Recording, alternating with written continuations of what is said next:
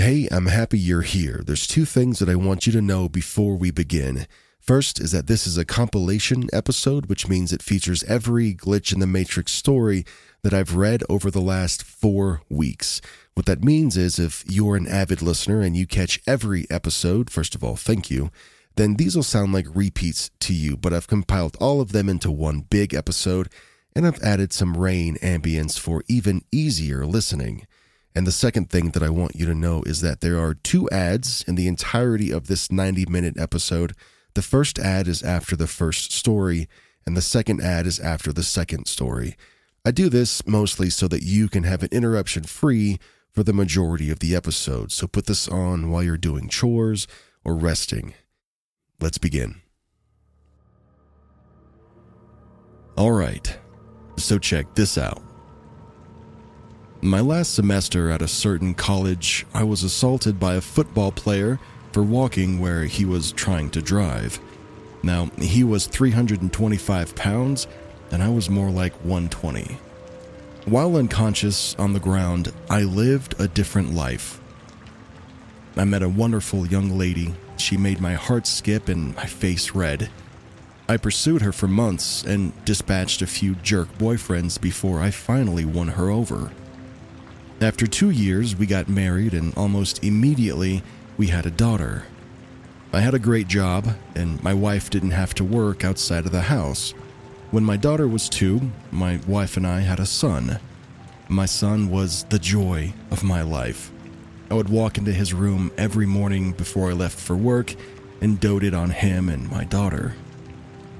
One day, while sitting on the couch, I noticed that the perspective of the lamp was odd, like it was inverted. It was still in 3D, but it just looked wrong. By the way, it's a square lamp base. It's red with gold trim on 4 legs and a white square shade. I was transfixed, and I couldn't look away from it. I stayed up all night staring at it. The next morning, I didn't go to work. Something was just not right about that lamp. I stopped eating. I left the couch only to use the bathroom at first, and soon I stopped that too, as I wasn't even eating or drinking. I stared at that lamp for 3 days before my wife got really worried. She had someone come try to talk to me. By this time, my cognizance was breaking up and my wife was freaking out. She took the kids to her mother's house just before I had my epiphany. The lamp is not real. The house isn't real. My wife, my kids, none of that is real. The last 10 years of my life didn't actually happen. The lamp started to grow wider and deeper. It was still in inverted dimensions. It took up my entire perspective, and all I could see was red. I heard voices, screams, all kinds of weird noises, and I became aware of pain, and a lot of it. The first words I said were, "I'm missing teeth," and then I opened my eyes. I was laying back on the sidewalk, surrounded by people that I didn't know. Everyone was freaking out, and I was completely confused. At some point, a cop scooped me up and kind of dragged and walked me across the sidewalk and grass and threw me face down in the back of a cop car. I was still confused. I was taken to the hospital by this cop. It seems that he didn't want to wait for the ambulance to arrive, and given CT scans and you name it. I went through about 3 years of horrid depression. I was grieving the loss of my wife and children and dealing with the knowledge that they never even existed. I was scared that I was going insane, as I would cry myself to sleep, hoping to see her in my dreams again. I never have, but sometimes I see my son. Usually just a glimpse out of my peripheral vision. He's perpetually 5 years old, and I can never hear what he says.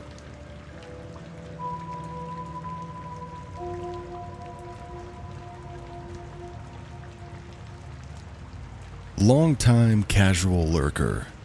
I'm creeped out, and I'm not quite sure what to do with myself. I had a friend over last night, We ran into each other earlier in the day and we made plans to have dinner together. She comes over and we hang out on the couch for around an hour, just chatting and whatnot. I stand up because I get a phone call, so I go into my bedroom for around 10 or 15 minutes. I go back out and she's not there anymore. Okay, so she's in the bathroom, right? I sit on the couch to wait for her, but she doesn't come out.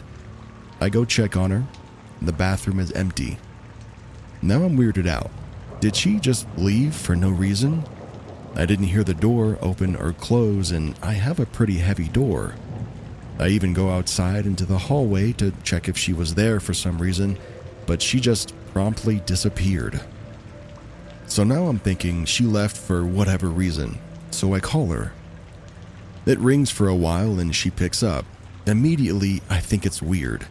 If she did leave my flat, she should be on the street, but it's very quiet wherever she is, and she sounds like she just woke up.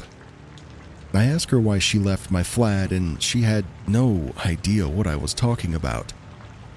I get frustrated and ask where she is. I'm at home, taking a nap. Your phone call just woke me up.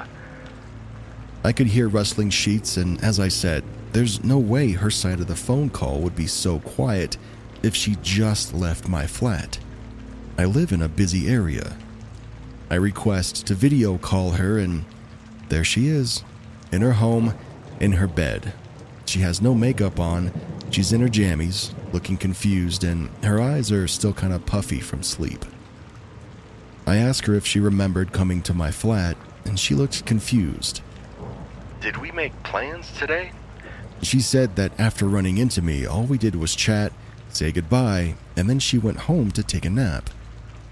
Obviously, there's no way she got home, removed her makeup, undid her hair, and changed her clothes within 15 minutes. She lives like a half an hour away from me. I have no clue what happened or what to think of this.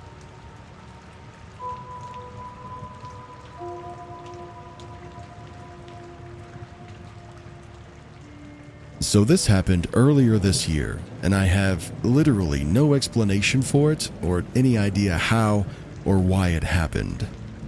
Me and my mom were talking about something and we went in for a hug. Our ears lined up perfectly with each other's, and immediately, coming from inside her head, I heard what sounded like an internet dial-up sound, followed by the sound of an angelic choir of children singing two beautiful chords. It was very fast. The whole thing probably only lasted about 5 seconds. I was super shocked, so I pulled away expecting her to ask me what was wrong, but she pulled away at the same time, and we just looked at each other with the most shocked and confused expressions on our faces. She asked me, "Did you just hear that?" I said yes, and then I asked what she heard. Well, you can imagine my surprise when she said that she heard the same internet dial-up sound followed by a bassy synth and percussion beat from the inside of my head. We've tried to recreate this many times since, but nothing like it has ever happened again. I have no idea what it was. I've tried to Google and see if anyone has experienced anything like this or has any explanation, but whenever I look it up, it just pulls up articles about schizophrenia. It sends my brain for such a loop whenever I think about it. Has anyone else ever heard of anything like this, or have any explanation for it? I'm open to hearing anything. I used to be upset when I thought my mom had eyes in the back of her head, but I think I'm glad she's never actually heard my thoughts before.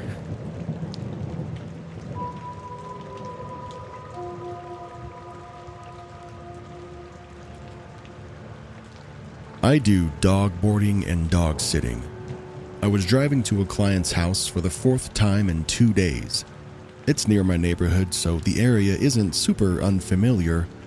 I'm not under the influence or tired. Their road is Portobello, and I know the house number. My GPS tells me to turn, so I do so, verifying the street sign. I begin looking for the wreath on their door that I had been using to identify their house, but I don't see it. I turn around, roll down my window, and start looking at the house numbers. Theirs ends in 5-3. I see 4-9. I see 5-7. Wait, what? I think I missed the house. But they're all right next to each other, and I was looking carefully at the house signs. I turn around and drive by again. There's 57, there's 49, but no 53. Starting to get shaken, I look around. I see the distinct shrubbery of the house across the street that I'd noticed on my last visit as I was leaving.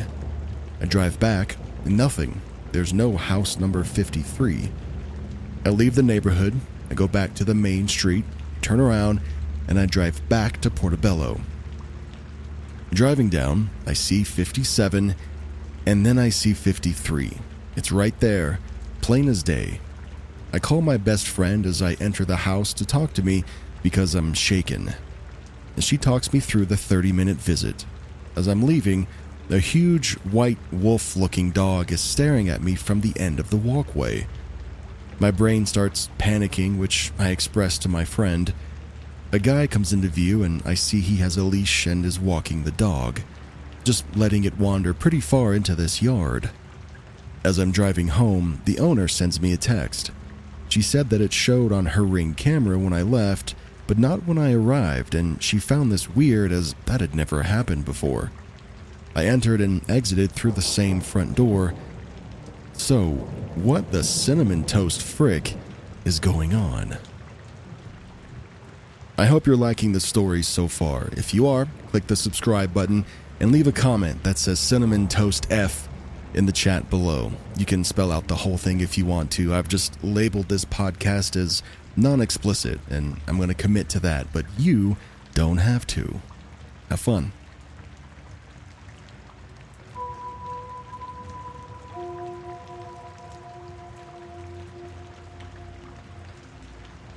The time is 8:23 p.m.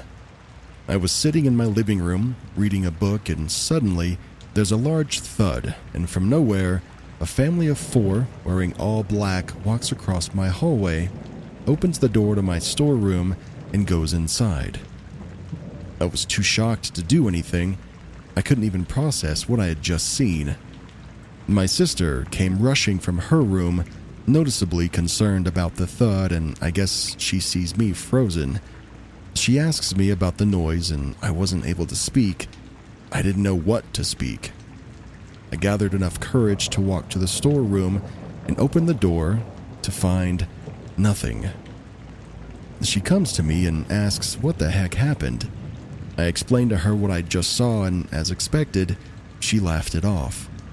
I don't know what this was, but it was the most terrifying thing I've ever encountered.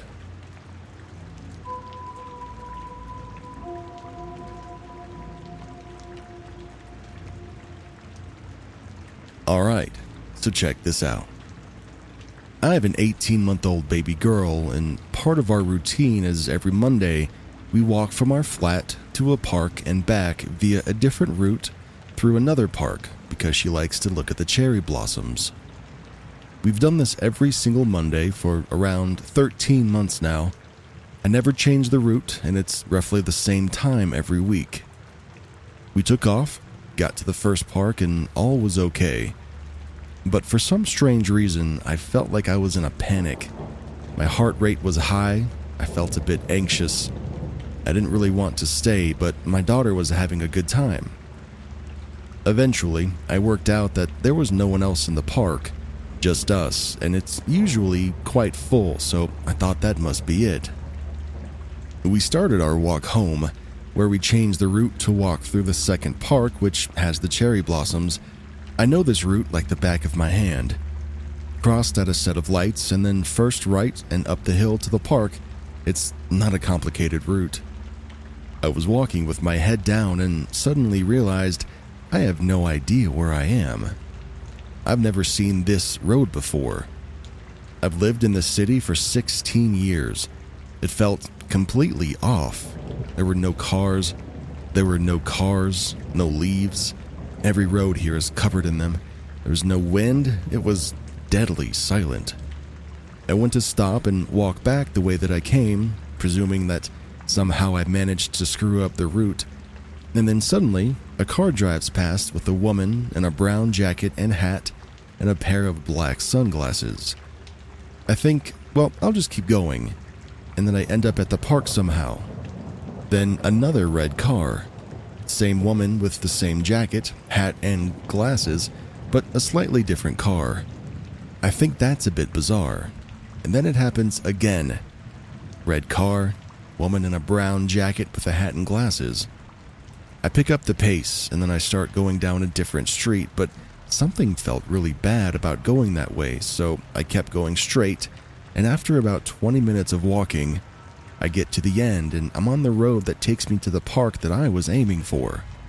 But suddenly, all the noises, the leaves, and the cars are back. I get to the park and check my phone, and it's 2 p.m. I left the first park at 10:45 a.m., It takes 25 minutes to get from that park to the second one. I couldn't have been walking for more than 20 minutes down that street. The following day, I woke up early for work and I couldn't stop thinking about the road, so I left earlier in my car and I couldn't find it anywhere. I tried two different ways, one where I entered and one where I exited, and the routes I ended up on were not that road that I had walked down. I just can't work it out. I couldn't sleep for 2 whole days thinking about it, and now I can't stop seeing the face of the woman in the brown jacket, but I don't remember ever actually acknowledging what she looked like at the time.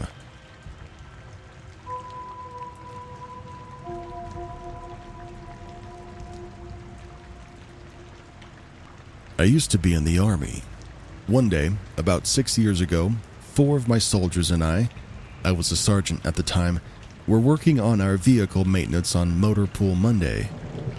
I had been with this organization for almost 2 years, and the process for turning in our maintenance paperwork had always been the same.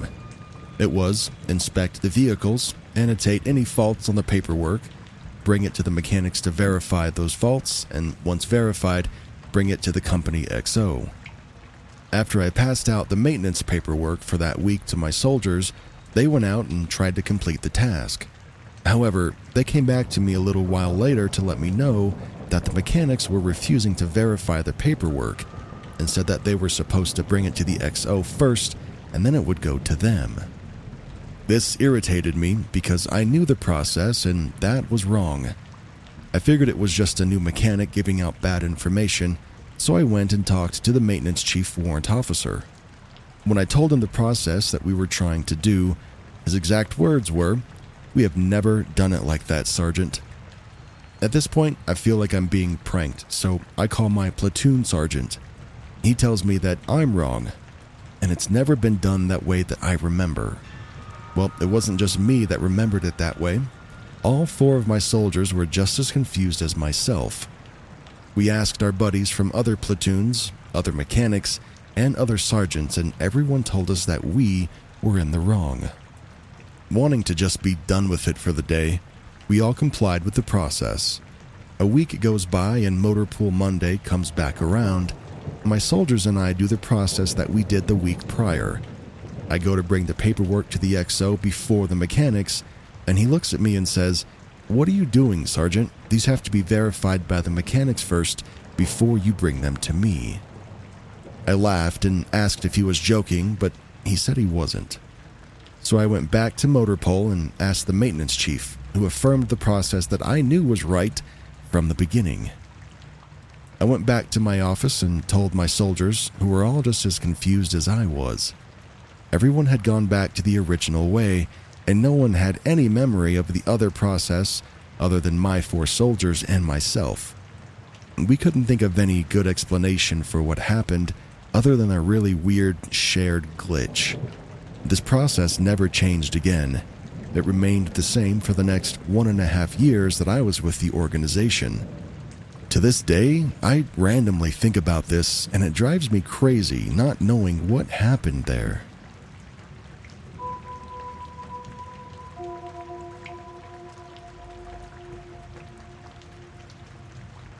All right, so check this out. This is the biggest glitch I've ever experienced.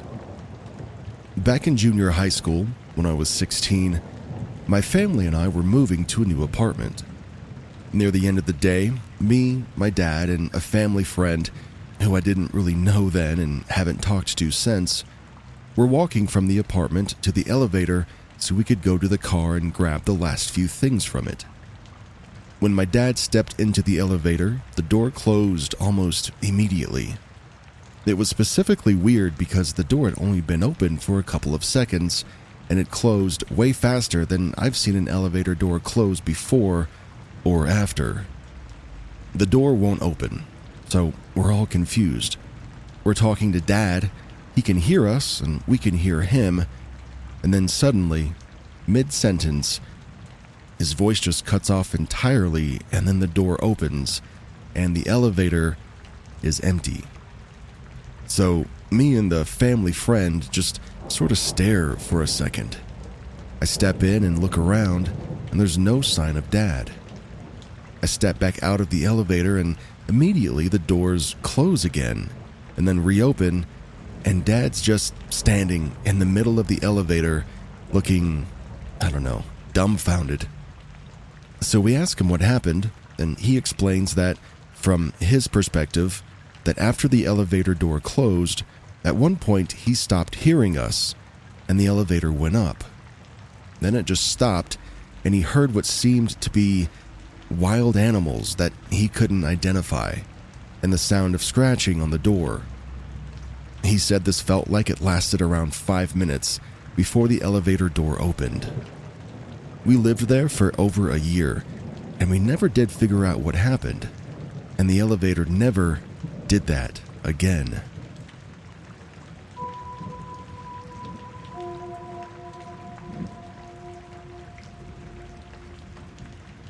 I was doing a walking tour, and right at the start, there's a public toilet. One of those box cubicles in the street that you put a coin in to unlock the door, and it washes itself after some time. Well, there was a queue of people who wanted to use the toilet before starting the tour, and I joined the queue. People are coming in and out. We get to the last 3 people in the queue, and an older lady is taking a really long time in there. We start to worry that something happened to her, so I knock. No answer. I knock again, and I shout to her. No answer. I realize that the green vacant light is on. I put a coin in, the door opens, and the cubicle is empty. Everyone swears that they saw this woman go in, and there's a line of people standing by the door with their legs crossed, waiting for their turn to use it. Surely someone would have noticed if anyone came out. I think she disappeared.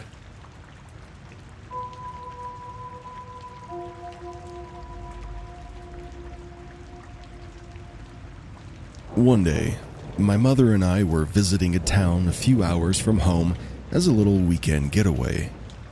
They have a downtown that's full of shops and restaurants and such.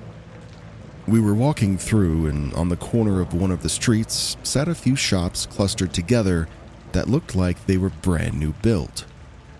One of the stores was a Thomas Kinkade store with all of his paintings, which my mom is absolutely in love with. It was a small gallery with a store to purchase all of his pieces. We lost our home to a big wildfire a few years ago, and my mom lost her Kinkade painting that was hanging in the living room, which was just a small one that wasn't a very popular one of his. When we walked right in, the first painting straight in front of our faces was the painting that we had in the living room. We were a bit shocked and weirded out, but we continued to stroll around and eventually ended up in the store. The cashier was incredibly nice. She stated that her family opened the store because Thomas used to visit the town often. We asked her if the store was temporary just because it was an art gallery, and my mother didn't have enough money at the time to replace her painting. The lady said no. Thomas himself left money aside to open a shop for him. My mother told her that we wanted a painting eventually and had the lady write down her number so we could call when we had the money. She also took my mother's number just in case the painting was sold. We left and went back home. 3 months later, we got our wildfire insurance money and headed to the town to get the painting. No answer on the phone call, though. We walked through the downtown and walked up the small hill. There was no building or store anymore. It was just gone. There was no construction anywhere or anything. It just kind of seemed like it poofed into thin air. We were so confused. We went into the candy store that faced the shop and asked the cashier if she knew what happened to the Thomas Kinkade store. She looked at us confused and said that she's worked there for years and that lot's always been empty. At this point, we were absolutely confused. We searched the internet and the yellow book pages. There was absolutely nothing. We just shrugged it off and then went home. A few months passed again and my mom got a call. It was the lady and she was asking if we were still interested in ever coming back. At this point, we were genuinely freaking out. My mom double-checked her address and everything. So we planned another little trip to head back there, and when we walked to the same place that we had walked to a few months ago, there it was. We asked the same lady if they had moved locations or anything within the past few months, and she looked at us confused. She said that they had always been there. We bought the painting and left. We have no clue what happened there, and we're still so weirded out and shocked.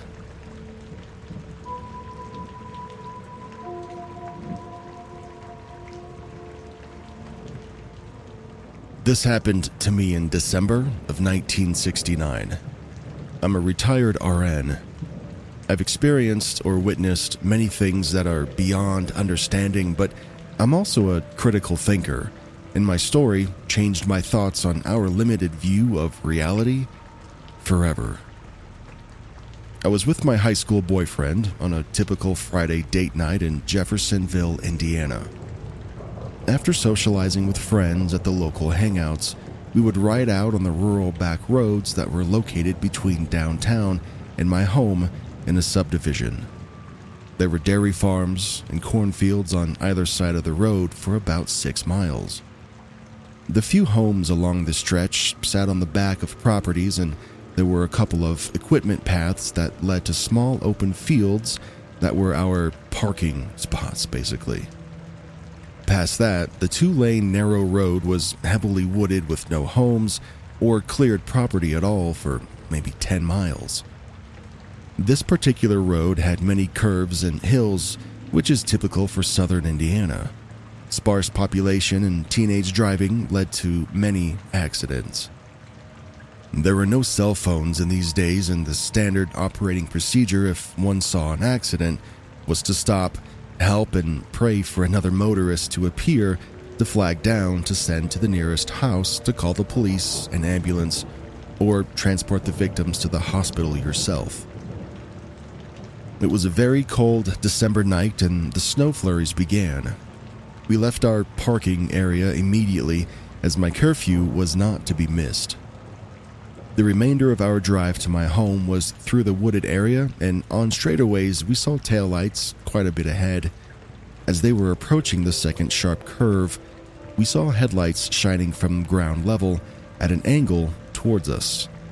We immediately slowed and pulled off the road as far as possible. The grill was damaged and the passenger side had stuck trees. The headlights in the otherwise pitch-black night were blinding.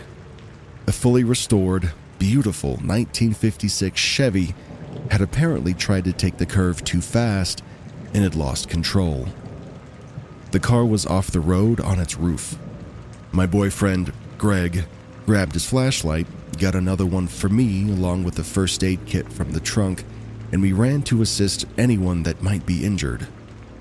The headlights had kept us from seeing how many passengers the car held, and I clearly remember my heart pounding from the adrenaline and my mind fearing injuries as nobody was shouting back to our calling out and nobody was attempting to get out of the car. I could smell the strong odor of gasoline and burned rubber. The engine was running and making a knocking sound. Greg got down on his knees and opened the driver's side door, and I opened the back. The car was empty. He reached up and turned the ignition. The engine was now off and the woods were silent. Nothing was making sense. Our headlights and flashlights were giving us light, and we started searching for a possible injured person. The windows were rolled up and starting to fog. Greg had already searched the interior. At this point, our assumption was that the driver must have gotten out, and we just hadn't seen him or her. We didn't understand why they hadn't answered us as we ran to help or why the car had been left running. We continued to search for a person all around the wreck, and we tried to go into the woods, but the underbrush and steep embankment was impossible to climb. At this point, we decided whoever was driving may have just walked away. We got back into Greg's car and drove slowly 3 miles back, then turned around and drove slowly the next 6, fully expecting to find someone needing a ride home or to a phone. We were relieved that the driver must not be hurt, but also couldn't imagine why they didn't see us and how they left on foot without us seeing them. No other vehicles had come down the road. At this point, the remaining road that we drove was covered with snow and we saw no tracks. There were no houses. We went to my house where my parents were waiting as I was really late at this point, and Greg told my father what had happened and then described the car and how beautifully restored it was in case he knew who it belonged to. The whole incident just left us baffled. By the next day, we decided that maybe there was a house in the woods or a side road that we had missed. We were both just unsettled by the whole thing, and we didn't really know why we were worried about what now appeared to be a non-event. The next day, we went back to the scene of the accident, and both of us felt that we would find a house close by that had gone unnoticed or a side road or something. We didn't understand why we were still dwelling on it, but little did we know, quite the opposite was to be found. The car was still there, but had been moved into a clearing in the trees. I'll never understand what happened the night of the Chevy whose taillights we followed hit the curve and rolled. There it was, still upside down.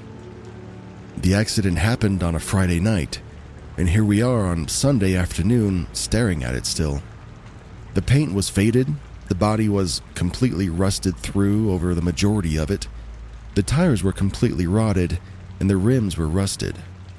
The interior was dry rotted and covered with mold, the windows were gone, and the windshield was broken, with a basketball-sized hole full of vines growing in and out of the car. The embankment that we had tried to search was now a clearing, and setting further back into the woods was a small abandoned 2-room shack. We later did a property search, but it only led us to owners that had bought acreage with shack and a car on it. All we were left with was a lifetime of questions surrounding a cold December night. It's been years now, but that night still haunts me.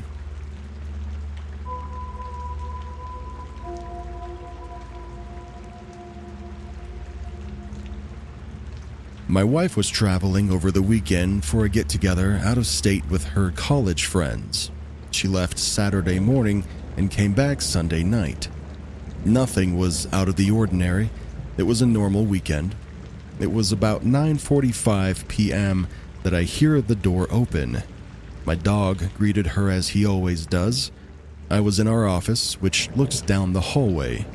I see her come in and say hi, and she says, "I have to pee so bad," and she goes to the bathroom and shuts the door. There was nothing unusual about that, until 10 minutes later, I hear my dog excited at the door again. I look down the hallway and see my wife greeting my dog, and she walks down the hallway, and guess what she says? "I have to pee so bad." And then she walks into the bathroom and shuts the door. There was nothing weird afterwards. I just simply cannot explain that. I know damn well she walked in the door 10 minutes earlier, Everything from the way my dog greeted her, to the way she walked in, even to the way she spoke, the cadence was the same. Everything was the same. It's like my brain hit the rewind button.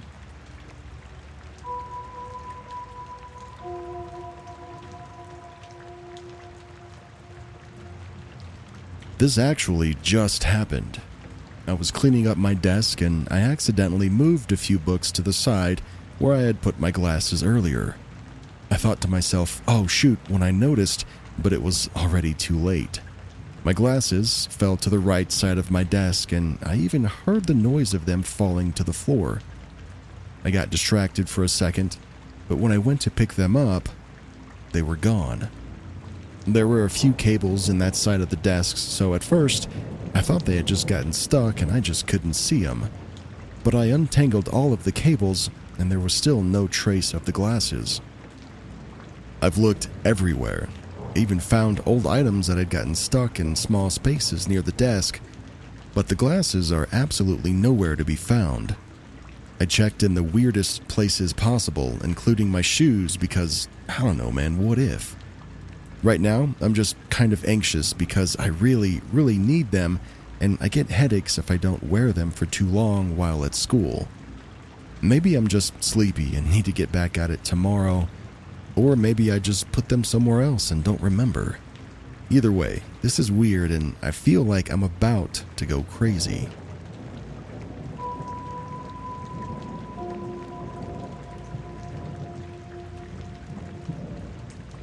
I had just moved to the U.S. when this happened. It was during the summer, a few years ago. My family was living in a farm in rural Florida, as it was free housing provided by my dad's employer. The farm itself is nothing worthy of describing, aside from the fact that our little apartment was a 10-minute walk from the other rooms for the employees. Another employee had a daughter that would sometimes ask to play with us. I was 15 or 16 at the time, so I didn't feel inclined too often, but my sister is younger by 2 years, so they were closer in age and would go play with her to practice her English. One day, she went to play with her and left around 3 p.m. When the clock hit 5, my mother asked me to ring her phone as she didn't want her walking around alone that late. I agreed to call her, and it went something like this. Hey. Mom wants you to... Yeah, I'm on my way. Be there in 10 minutes. Okay, hurry. Yeah. And then hung up. Now, it was my sister. I know her voice like I know my own. So when she walked in 20 minutes later, I was like, I said hurry. And she was like, yeah, and how did you do that, dumbass? And I told her I called her and about the rest of the call. She looked at me confused, but not overly, so probably thinking I was just trying to save myself from telling Mom that I had lied about calling her and asking her to come back. Well, I left my phone charging here, so I don't know who you called, and then she pointed behind me. The phone had been there the entire time. I checked my call logs. I called her and she answered, but hers didn't show anything. It was her phone number in my call log. This is by far one of the freakiest things I've ever experienced. This person includes several edits that say, I never thought others would find this glitch interesting. I'm editing to add some details that I previously left in a comment. Those details include, the call was about 15 to 30 seconds, and the caller responded to my sister's name. The entire conversation was in Spanish. My sister and I seldom speak to each other in English. This is another detail to keep in mind, as I mentioned it in another comment separate from this one. We have a distinct accent that resulted from our parents being from different regions. I know that it sounds coincidental, but this is one of the reasons that I can swear up and down it was her, which I neglected to mention at first. The dialogues that I included here aren't exactly what I said. I could hear the call clear as day. It wasn't muffled or staticky. And I don't know how else to describe it, but I can swear over hot fire that was my sister's voice. Another edit includes that the phones were the same model. They were the Samsung J7 Prime, as those were the phones we owned when we arrived in the US. We don't have them anymore, and those phones were wiped clean before being sent to a family back in our home country. Now we own iPhones, and there's no way of checking our current phones, and I can't pinpoint an exact date to check with our phone provider. This was in late 2017. The submitter includes one final note that says, "While I remember checking the call logs of her phone, I showed her this post today on December 5th of 2023 as it got some attention, and we seemed to remember something differently. It was 6 years ago after all, but while I remember the call not being on her phone, logged or otherwise, she says the call rung as missed while my phone logged it as a call.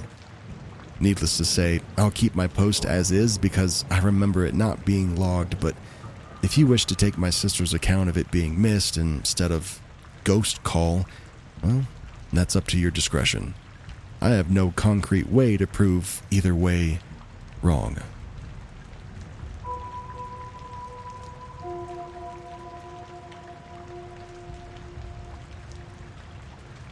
This happened several years ago, but I'll set the scene. I was visiting my parents, and my brother lived with them. My brother was gifted a beautiful orange corn snake named Ozide. One day, I hear this blood-curdling scream coming from my neighbor's house, and I look outside to see what's going on, and what do I see? Ozide, just vibing outside. My parents live in a duplex, and Ozide was rarely out of her tank. So I go outside, I look her over, and yeah, that's her. I pick her up. At this point, I'm super confused, so I holler up the stairs to my brother, "Hey man, why the F is Ozide outside?" He says, "Huh? She's not." I say, "Well, not anymore, I just grabbed her. How the F did she get outside?" He says, "No, seriously, she's not, she's right here." He walks to the top of the stairs with Ozide in hand. These snakes were completely identical. Beautiful, beautiful corn snakes. And corn snakes are not wild. I thought she must have been someone else's pet who had escaped. I went around to all the neighbors and asked, but no one had a pet corn snake. I posted something on Craigslist and posted flyers. If she was someone's pet, she was well taken care of, just like Ozide was. But no one ever claimed her.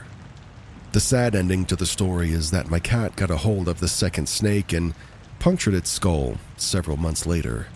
It didn't survive, despite our best efforts. It still trips me out every time I remember this. How did this snake double? How did the exact same corn snake just randomly appear in front of my parents' apartment?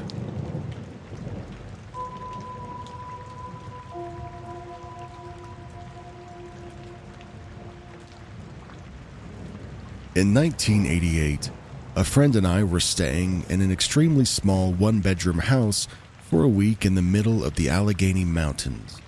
The closest neighbor was almost 5 miles away, and there was nothing but country.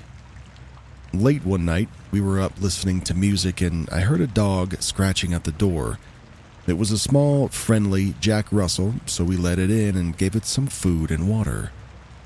We were sitting in the living room when the dog ran past into the bedroom and then slowly backed out of the bedroom, growling and snarling with the fur on his back standing straight up.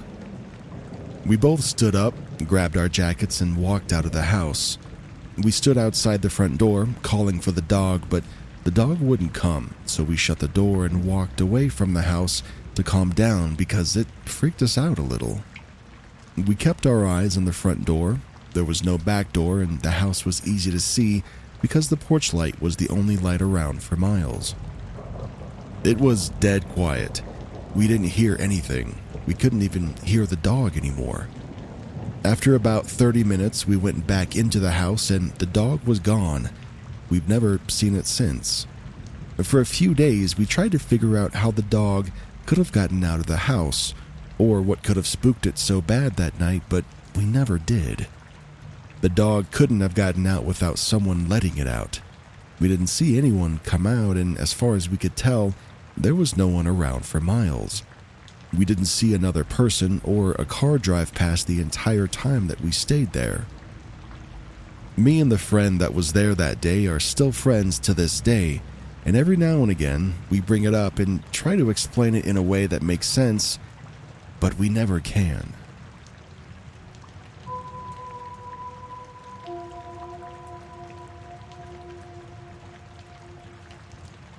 In 2007, a friend came around my house. We were going rock climbing, but first, coffee. I boiled the kettle and took 2 mugs, placed a spoon of instant coffee in both, no sugar or milk for either, and we chatted about the plan for the day while the kettle boiled, and then when it was boiling and steaming up my small kitchen, I poured the boiling water into the 2 mugs, stirred, I handed him one and I took one myself. I carefully took a sip, and it was stone cold, like I'd made it with water from a bottle in the fridge. "Hey, Matt, is your coffee okay?" He looked at me quizzically and said everything was fine. I showed him my coffee and how cold it was. Having just watched me make it, neither of us had any clue how or why this happened.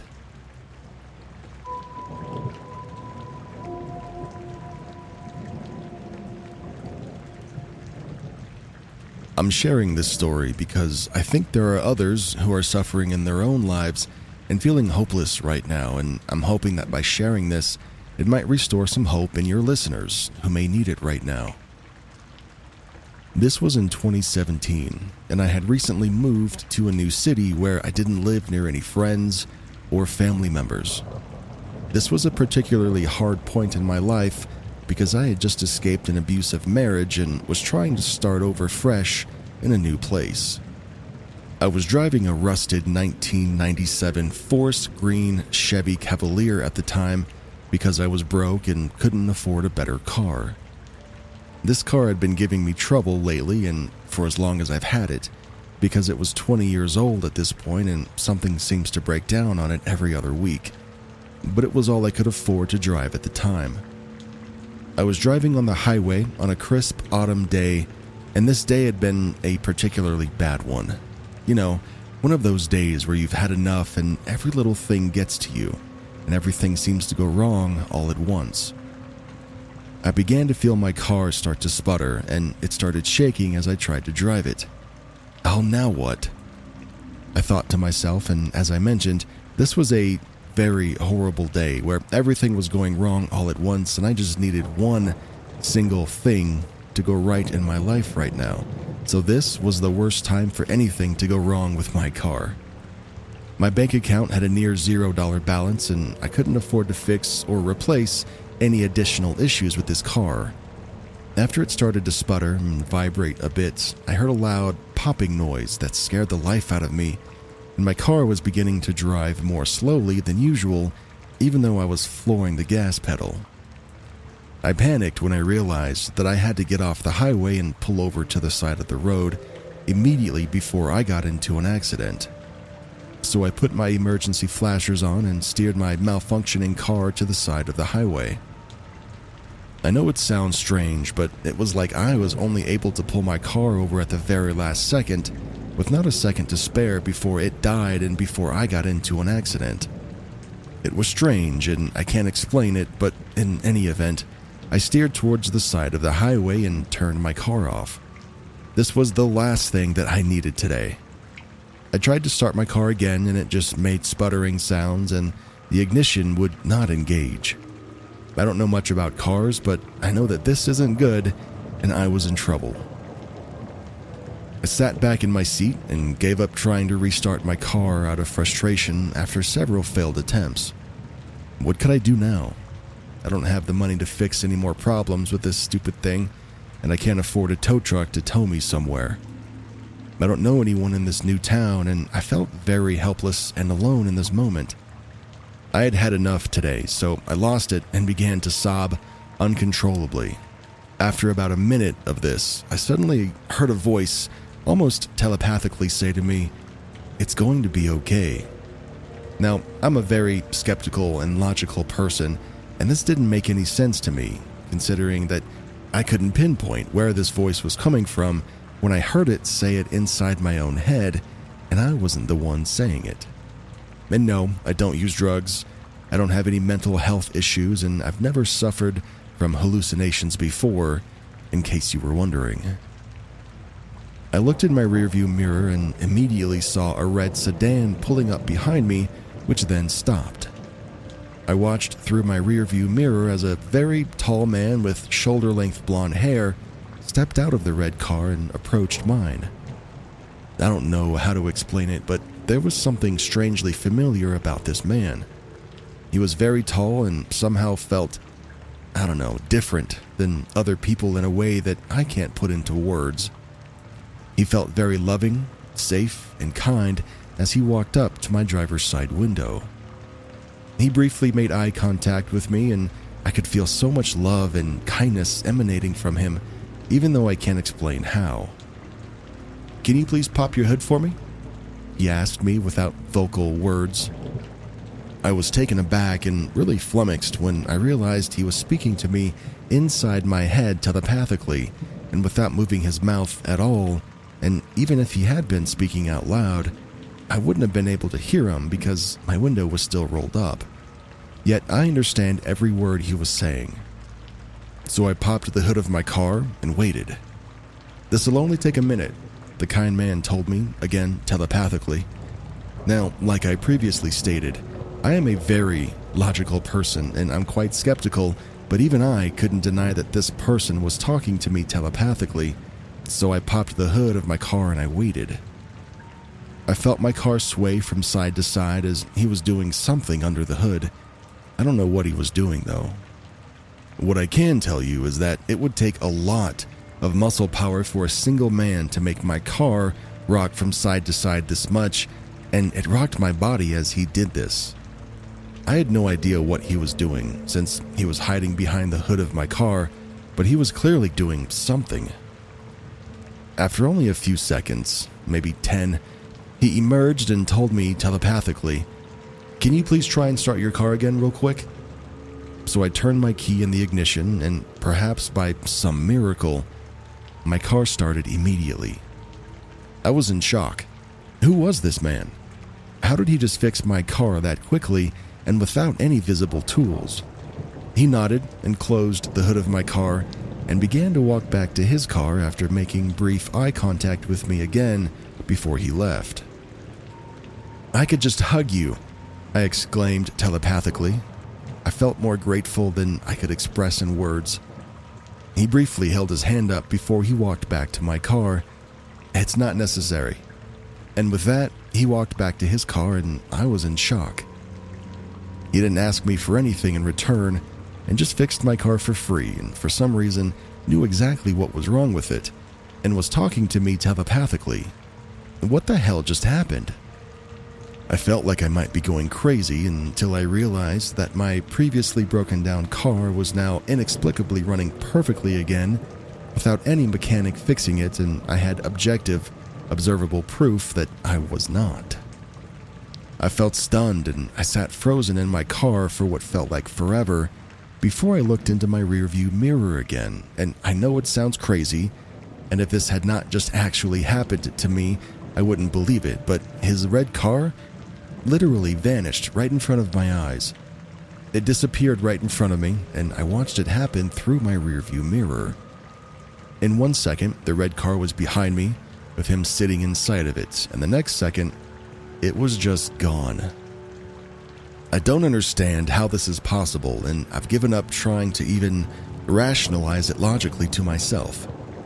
I have no idea why this man helped me so generously and for no known reason, but before I gathered myself and tried to merge back onto the highway, I heard that same voice say to me telepathically, "I told you it was going to be okay before, and I meant it." This was the same telepathic voice that I had heard before, and I felt paralyzed, and I couldn't seem to move or drive away until I heard this person out. "I know you don't remember me, but I remember you, and I want you to know that I have loved you forever, and I will love you forever, and you need to do nothing to deserve this love or reciprocate it. It just is. My love for you is endless, timeless, and perhaps I've loved you over many lifetimes." I was paralyzed, and I felt an overwhelming wave of energy take over that I can only describe as endless, unconditional love. I began to cry again, but they were good tears this time. I couldn't actually move my body, no matter how hard I tried, but I distinctly remember trying to move my arms to roll my driver's side window down because I felt too hot. And yeah, it was one of those old, non-automatic crank levers, but I couldn't actually move my arms to do it. I felt paralyzed, and as this person spoke to me, it felt like his words were resonating inside of my soul in a way that I can't describe in words. I've never met this human being before, once in my entire lifetime, and I had no idea why he was acting like we knew each other. I was finally able to unfreeze for a moment and ask him, now telepathically, "I've never met you before, so are you an alien or something?"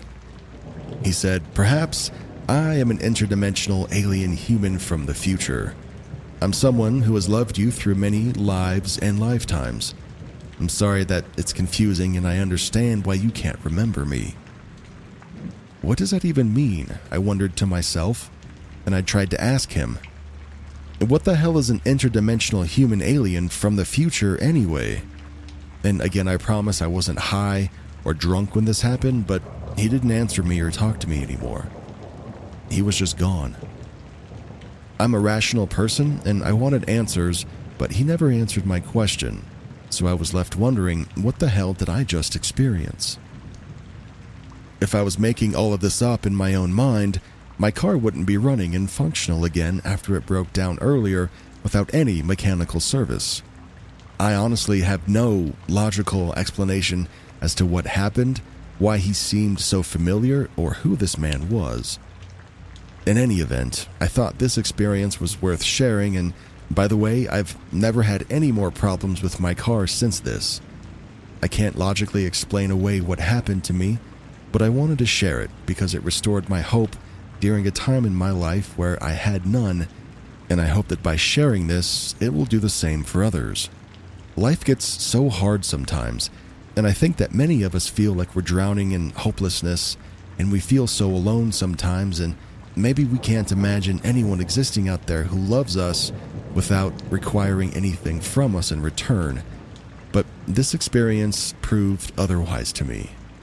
This one experience completely changed my life, and I'll explain how. After this happened to me, I began to see things differently, and without knowing how or why. I was slower to anger, and I now have the psychic capacity to see things from other people's perspectives in addition to my own, in a more expanded way that I wasn't able to before. I'm now able to empathetically feel and physically see what other people are feeling and thinking, as if their thoughts and feelings are my own. And yeah, I know it sounds crazy, but it was like after this happened to me, I saw and felt how we're all connected through time and space, and when you hurt another person, you're actually hurting yourself, as we are all one. This one experience has made me a better person, and I try to help others now whenever and wherever I can. Anyway, thanks for listening to my story. I know it was a bit long-winded, and I hope that everyone listening to this now feels less alone and hopeless and more loved than before they heard it. No matter where or when you happen to be inside of this matrix, no matter who or where you are, know that you can make the world a better place by being more selfless and kind, and hey, kindness never hurt anyone.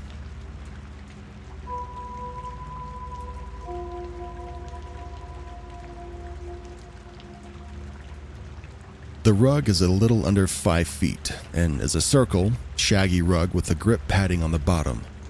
The house is not on a slant or hill, and there's no other furniture that touches the daughter's rug that can push it. The rug is in the middle of the room with a small rocking horse on top of the rug. I see that the rug shifts in my daughter's room so that it's pressed against her dresser. I then pick it up and shift it to the middle of the room again. After a week or so, the process repeats. Normally, I would think it's my daughter that's playing on top of it or using her rocking horse that's shifting the rug towards her dresser, but the rug has a rubber grip base, and there's an additional rug non-slip rubber pad that we custom ordered to fit the rug under the bottom. My toddler was born premature and is less than 20 pounds with not much more strength than the average child. I tried to jump on top of it, shift it with my feet, and the rug and the padding is very hard to move and would be impossible for my daughter to do so simply by playing on it. I've also tried turning and moving the horse on top to different parts of the rug for a few weeks at a time, and the rug always shifts into the same position in the room. We have no idea what's going on. User Mike2Dog is in the comments section. He says, I can deal with hills having eyes, but if rugs have legs now, I'm out. That's funny right there.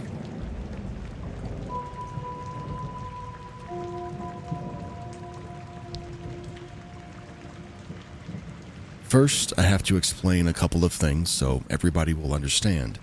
The first thing is, in my country, we put coins of a particular denomination in grocery store carts to unlock them. And the second thing is, when we pay the utilities, we pay in physical cash at the administrator's office. I always keep 2 coins in a pocket in my wallet, so I have them to unlock grocery store carts. It's one of those pockets that has a zipper. So yesterday, I went to pay the utilities, and I end up using the 2 coins to pay the exact sum because I was the first person in line and the administrator had no change. This morning, I checked my wallet to see if I had enough cash on me, and lo and behold, the pocket was open and the same 2 coins were back in there. I was stunned. No, nobody could have put them there. My partner doesn't even know that I keep 2 coins there. I'm taking it as, your finances are fine, money will come, don't worry. Because the last couple of days I was a bit pissed about an unexpected $650 bill, and the universe wanted to maybe give me a wink. This is by no means my first glitch, but it is a notable one.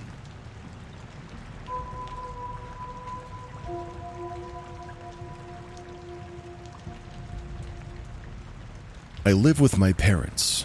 My mother leaves for work every day at 6 a.m. and comes back at 3 p.m. Today, she comes back at 10 a.m., I talked to her and asked why she came back so early.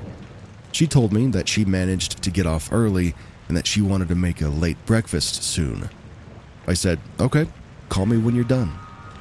After about 2 hours of waiting, I realized that I couldn't hear any sounds from the kitchen, and I always do when someone is cooking something.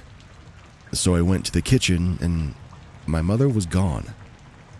I went through the whole house. My mom was nowhere to be found. I was alone at home. I thought it was strange because my mother always tells me when she goes out.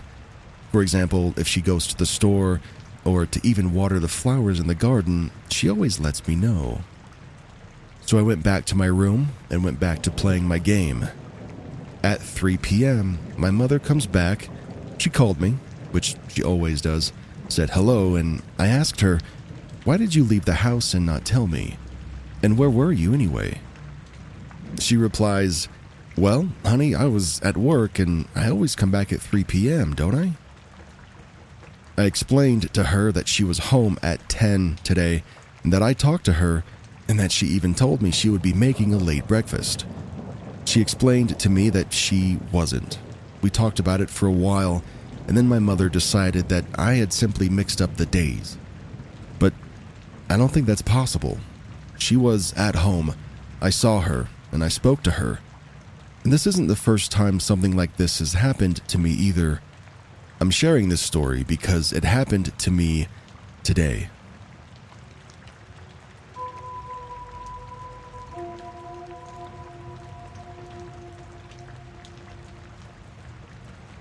I have to share something bizarre that happened to me a while ago, and it's been eating at me ever since. Here's a bit of background on me. I'm a 31-year-old guy living in the southeast side of Norway, and I work as a web developer. My daily routine has been pretty much the same for the past 3 years. I walk to and from work, usually arriving at the office around 5:30, and then leaving again at around 1400, or 2 o'clock. So here's where things get weird. It was a typical early morning walk to work. I was strolling along the roads on the outskirts of my city, plugged into my tunes and soaking in the serene beauty of the autumn-winter night sky. My route is pretty straightforward. It's a dimly lit road with a sidewalk on each side, and I always stick to the left sidewalk just out of habit. Now, I love to gaze at the stars and moon during my walk, especially in the crisp air. However, this particular morning took a turn for the strange when my Samsung Galaxy Buds started acting up, losing connection to my phone sporadically. I fiddled with them for a bit but eventually gave up, attributing the issue to a dead battery. And that's when I noticed it. The air was thick with a static charge, reminiscent of the atmosphere before a thunderstorm, yet the sky was entirely clear. I tried to shake it off and continued my walk, but then the hair on my arms started to stand on end, and an intense ringing assaulted my ears. I thought maybe I was having a panic attack, which I have had a few times in the past, so I employed my usual coping techniques. Unfortunately, they were to no avail.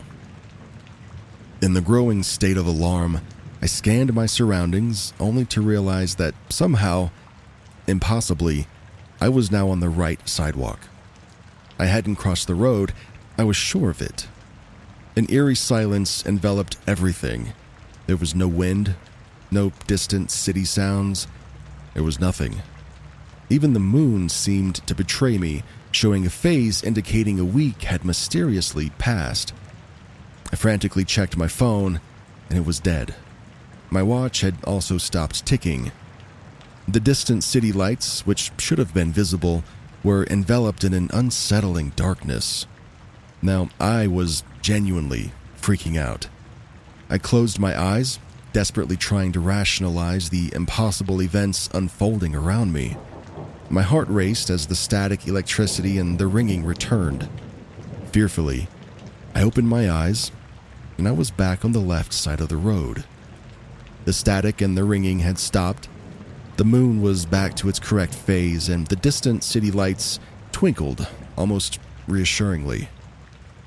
My phone and watch were functioning as if nothing had happened, and apparently only a few minutes had passed. I sprinted the remaining 2.4 kilometers to work, my mind whirling with the inexplicable occurrences. I didn't share this with anyone until now, but there's one more thing. I remembered that my exercise app was running on my phone during the incident. When I checked it upon reaching work, I noticed that the GPS had lost track of me precisely at the time of the incident.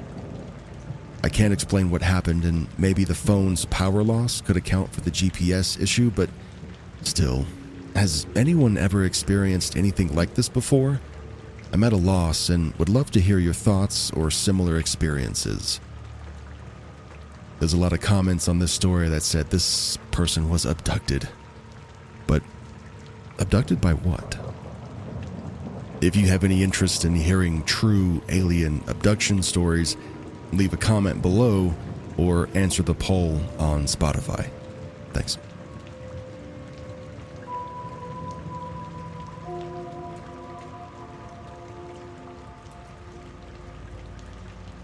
This happened a few years ago. As a teenager, I loved doing magic tricks as a hobby. I was at a wedding, and whilst at my table, I was messing around, fiddling with a fork and a napkin. I decided to roleplay doing a magic trick, just for my own amusement, and I put the fork inside the napkin. I covered it, and then I imagined myself making the fork disappear. I actually thought to myself, imagine I open the napkin and the fork is actually gone. Well, I opened the napkin and the fork is gone, and I have no way to prove it to anyone.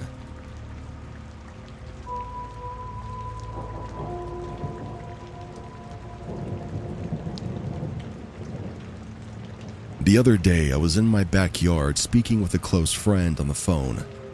Unfortunately, she has a close family member in the hospital who was taken off life support and was dying. She was very upset, and for good reason, and I was trying to calm her. I was telling her that her loved one wasn't in physical pain and that her soul was transitioning, pointing out that when someone dies, they have peace, that it's just the living that really suffer. As I'm saying all of this, something in the grass catches my eye. It was a seashell, just sitting on top of the grass like someone had placed it there. And I'm not talking about a parking lot seashell. I'm talking about a beautiful, pristine seashell that I would be thrilled to find on the beach. What's weird about this is that I live in a small town in the middle of Texas. I couldn't be more landlocked. There isn't a coastline for hundreds of miles. I thought it was odd. I picked it up and finished the conversation with my friend. After we hung up, I looked up the spiritual meaning of a seashell. For context, I am that annoying person that's always looking for the greater meaning in things. And well, FYI, the symbolic meaning of a seashell is literally the soul leaving the body. It represents the body or shell that we leave behind when we die. I found a physical representation of exactly what I was saying to my friend at the exact moment I was saying it. I felt like I found the origami unicorn in Blade Runner.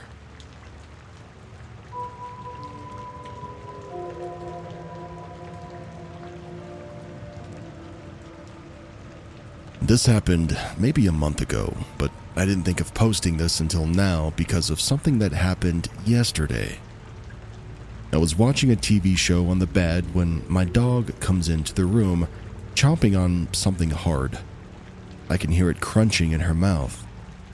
Realizing she shouldn't have anything to be chewing on right now, I dove onto the floor and I immediately wrestled it out of her mouth. I'm fully expecting it to be like a piece of plastic or a wood chip from outside, but it's not. It's an entire toenail, completely yellow with a little blood on the edges from where it had been pulled off. I immediately started gagging and threw it into the trash.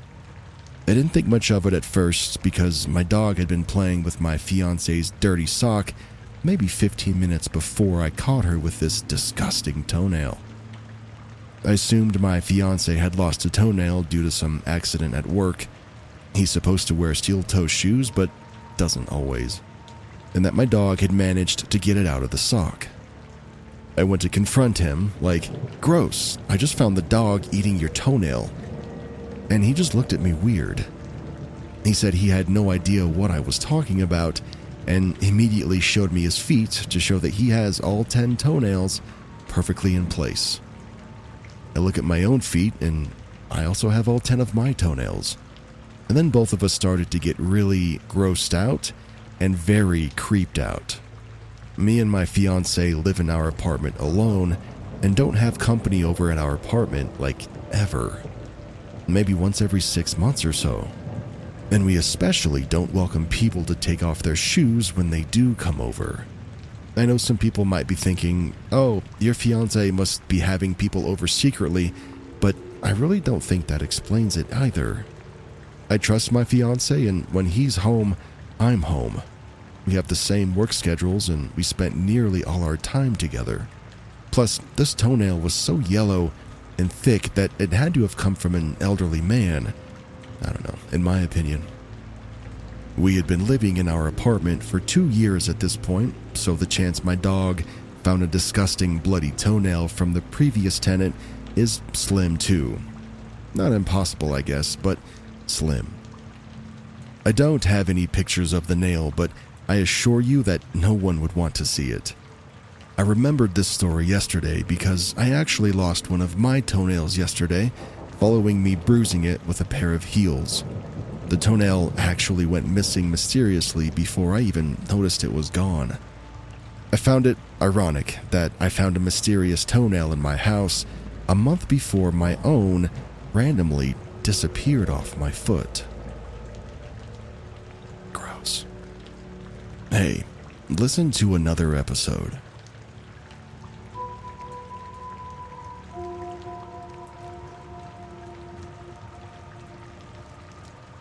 Alright, so check this out. I've always read these so-called Glitch in the Matrix stories and thought to myself, are you sure you didn't just forget where you put it? And if you're asking me, then yes, I'm certain. A couple weeks ago, I pulled my Halloween box out of the closet for an outfit. The box contained seasonal decorations and nothing else. I decorated with them. I dug to the bottom of the box and there was a Jesus and Mother Mary nativity scene. And by the way, I'm not super religious. I got all my mom's hand-me-down holiday decorations. There was also a cheap voice changer, nothing else. The box was practically empty. I mean, I could see the bottom. Today, I asked my mom to run to her storage unit to grab the box that contained my costume. We got in a small tiff because I was so certain the outfit was there. I have other Halloween boxes in storage that I couldn't otherwise fit in my home. She swore it wasn't there and told me to double-check my closet. Well, lo and behold, the same empty box now contains a giant trash bag with my dress and a giant, impossible-to-miss white shoebox, along with the cheap voice changer and nativity scene that I saw a few weeks ago. There's a joke about moms being able to find things in plain sight after we've torn up the house looking for them. I'm convinced that it wasn't even there until she told me to check again. I've apologized profusely and she laughed it off, saying she knew it wasn't in her storage. I cannot stress how vividly I can see this box being empty just a few weeks ago.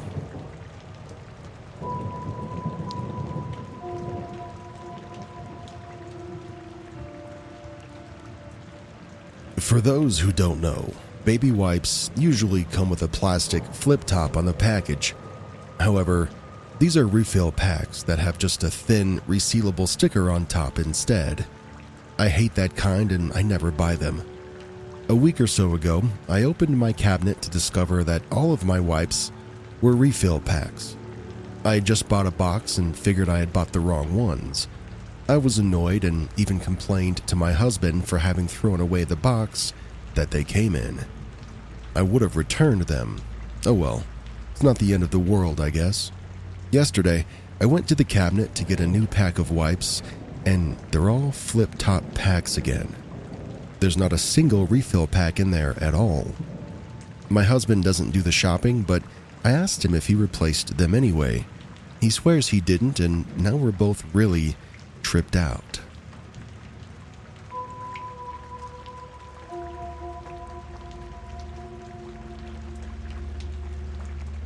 I can't explain what happened, but here's how it started.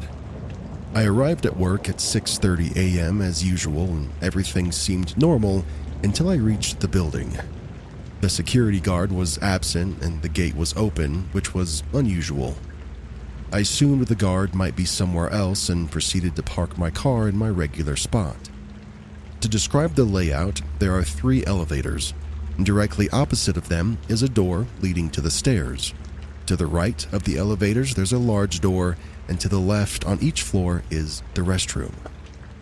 As for my routine, I've made it a habit to take the stairs since I work on the 4th floor. It's my way of staying active. So, as per usual, I entered the building and opened the stairwell door. It was dimly lit, which I found odd, but I didn't dwell on it. I climbed to the ground floor, passing the closed door. The next flight of stairs was even darker, and I heard a strange, low rumble from above. As I ascended, I noticed that the door at the top was open and it was dark inside. Reaching the door, I was shocked to find that the 3 elevator doors were replaced by a wall, with only the small monitors glowing faintly red, all indicating by the letter G that they were on the ground floor. Peering from outside, I saw that the other doors were missing too, leaving only a dark room with the elevator monitors visible. I partially closed the door and realized that the first floor sign was missing. Feeling a chill, I hurried to the 4th floor and to my office, trying to make sense of what I had just seen. During my break, I ventured down the stairs again, only to find that the door now had its sign and everything inside looked normal. I'm certain of what I saw. Am I losing my mind? And I can promise you, I wasn't on drugs or sleep deprived.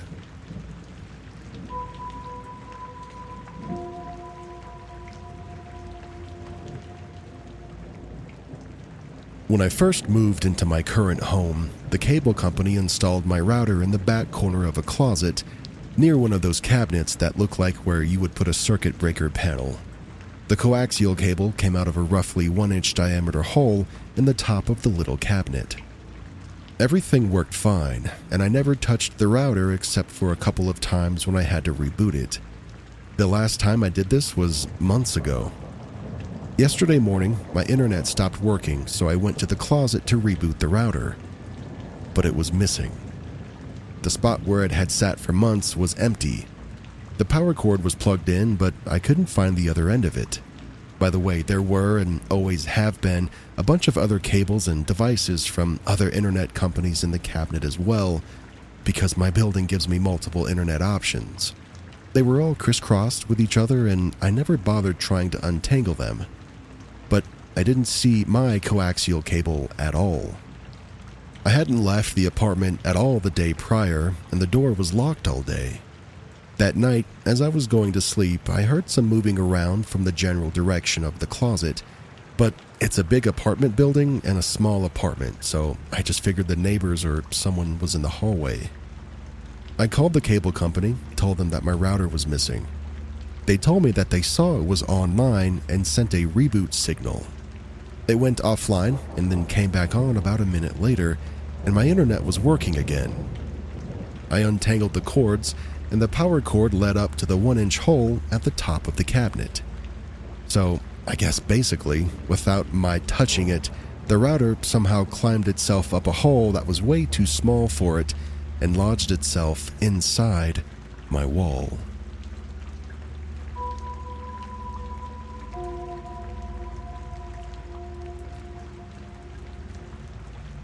So I just discovered this subreddit, and I need to get this off my chest. A few months ago, I had gone on a walk down my house's road and out onto the main street. I turned left and walked for a while, and then turned around and went back to the neighborhood road. Nothing strange there. However, when I walked back onto the road, I saw a man that I had never seen before. Now that I think about it, the trailer he was sitting by was at a 45-degree angle from the road, and none of those exist in my area. Anyway, he had a big fire going in his yard. I was strongly tempted to go sit by the fire, then have a chat, which was odd. I'm usually extremely wary of strangers, but I decided to just go home. Once I got to my house, it kind of clicked that house and guy and fire pit weren't real, or at least weren't normal, like they didn't exist before my walk. The fire was huge. I mean, how would this guy have started such a big fire in the maybe 10 minutes that I was off the road? At this point, my house started giving me the heebie-jeebies, so I speed-walked back out to the main road instead of going inside. The man by the fire smiled at me as I walked past. He was a very friendly-looking man. I walked down the main street to the right for a while, turned back around, and walked home. But now the man was completely gone. I had my family come down the road with me. I thought maybe I had simply missed him on the way back down, and the fire was really cool, so we should check it out anyway. But nothing was there. No man, no fire, no clearing, no 45-degree house. I choked down the sick feeling in my chest and brushed it off with my family as just being tired. It was maybe 10 p.m., but they urged me to go to sleep anyways. Wherever I was, I'm glad I got out of it by walking to the main. Nothing like that has happened before or since. There were a couple of other strange things that happened that night, but that was the most salient thing. I still have no idea how to explain it. It's just one of two paranormal and weird experiences that I've had in my life that made me question reality and my sanity.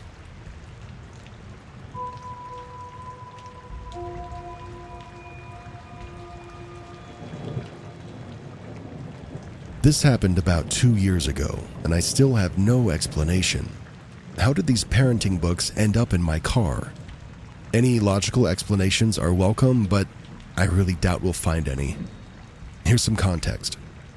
I was on my third date with my now boyfriend. We were meeting at the beach so I could teach him to surf.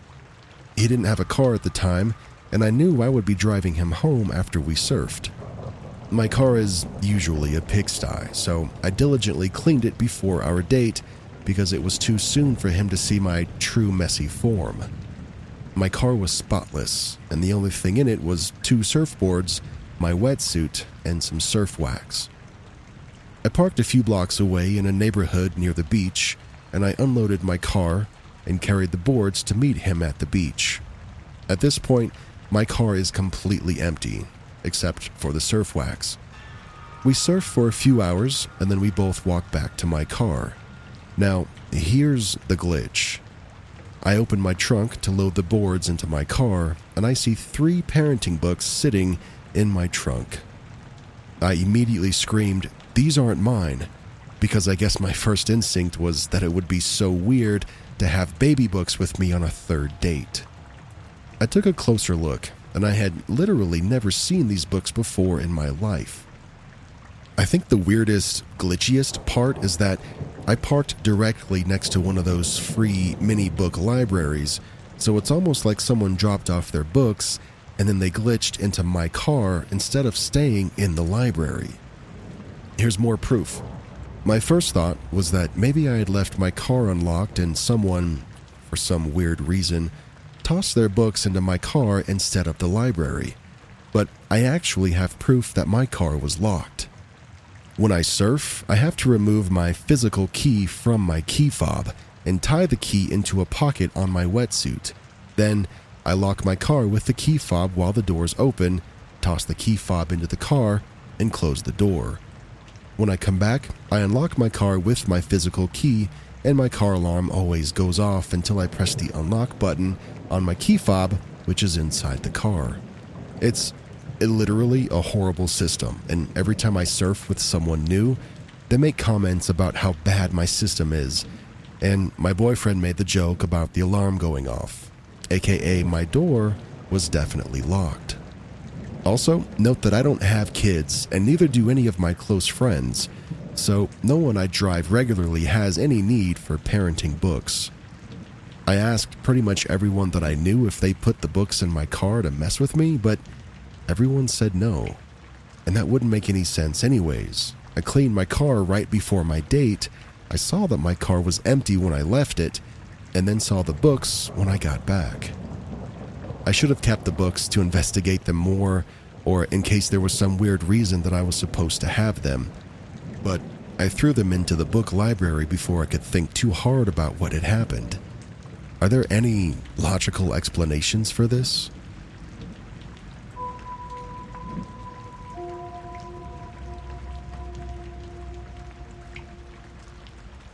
This happened about 10 years ago.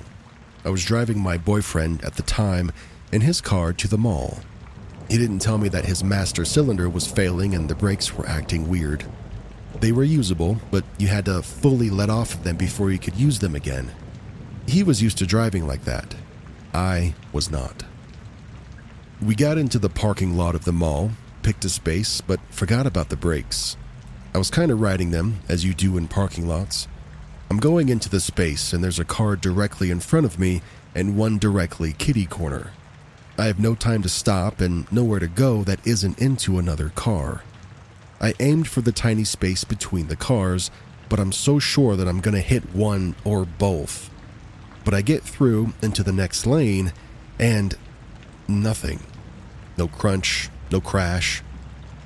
I get the car parked and start investigating. No damage to any of the cars. I'm looking at the space I somehow made it through, and I'm like, how? We were both baffled at how that happened. It didn't look physically possible. I still don't know how I managed, and I still think about it often. And yes, I made him drive home.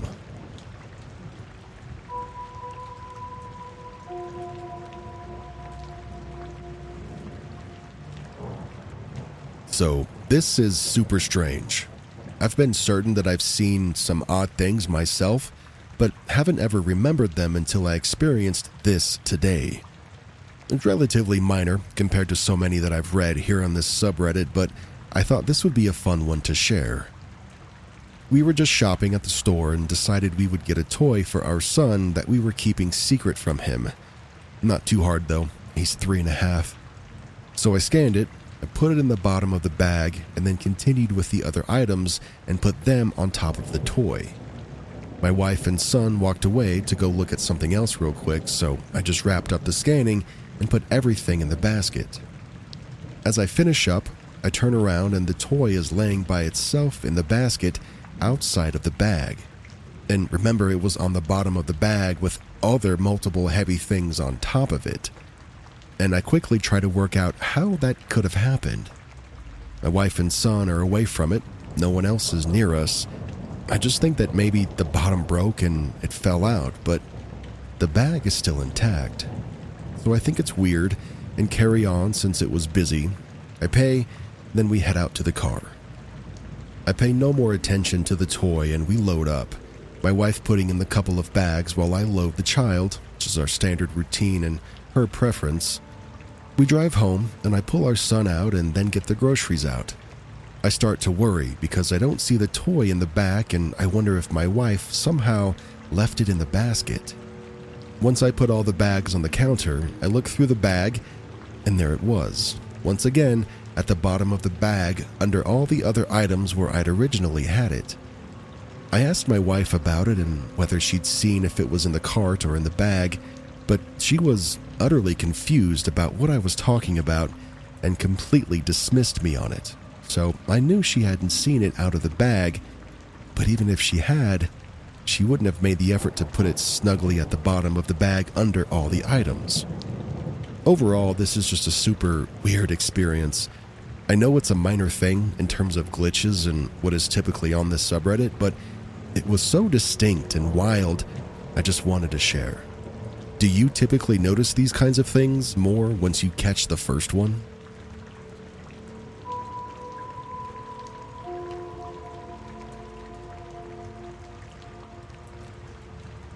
I live in a cabin in Alaska where moose and earthquakes are not uncommon.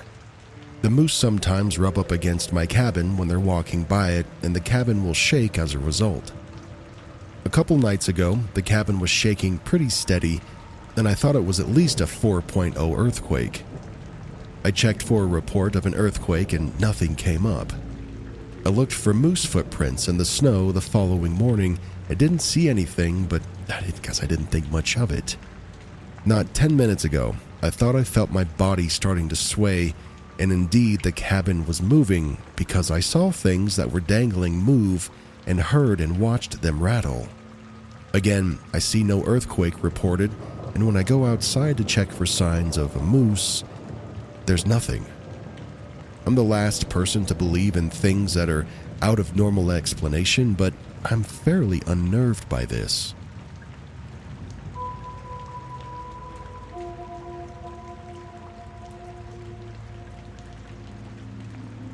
So I'm cutting up onions for guacamole. I step away from my cutting board for literally 20 seconds. Upon returning, I'm greeted by a packaging popcorn on my cutting board just below the onions. Yup, that filler they use in packages? It was extremely weird. We have none of these in our home, it just appeared. I plan on keeping this said packaged popcorn and placing it in my sunroom amongst my singing bowls and crystals. It was really, really weird. I guess it's just another day in the Matrix.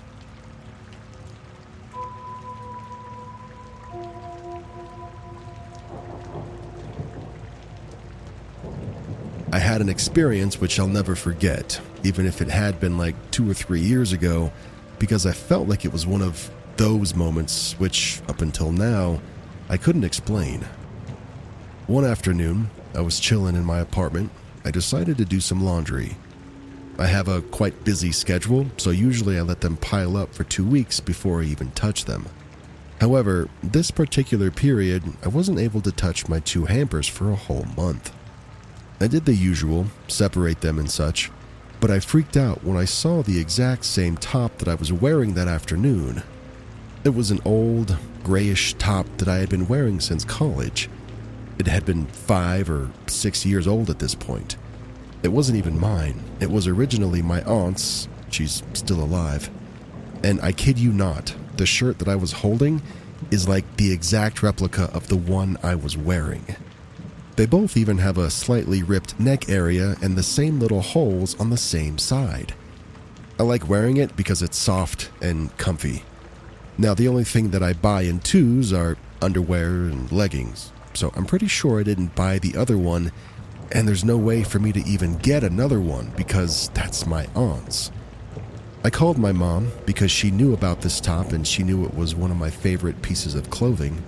Maybe I just missed the fact that all this time I really had two. She thought I only had one too, though, and she used to wash my clothes, so she would know. I was just going to let it go, but I was so freaked out that I even had to show it to my aunt as well. And guess what? She didn't even know where the shirt came from, and she only had one of the shirt. It's not really a creepy story, but I still wonder about this sometimes.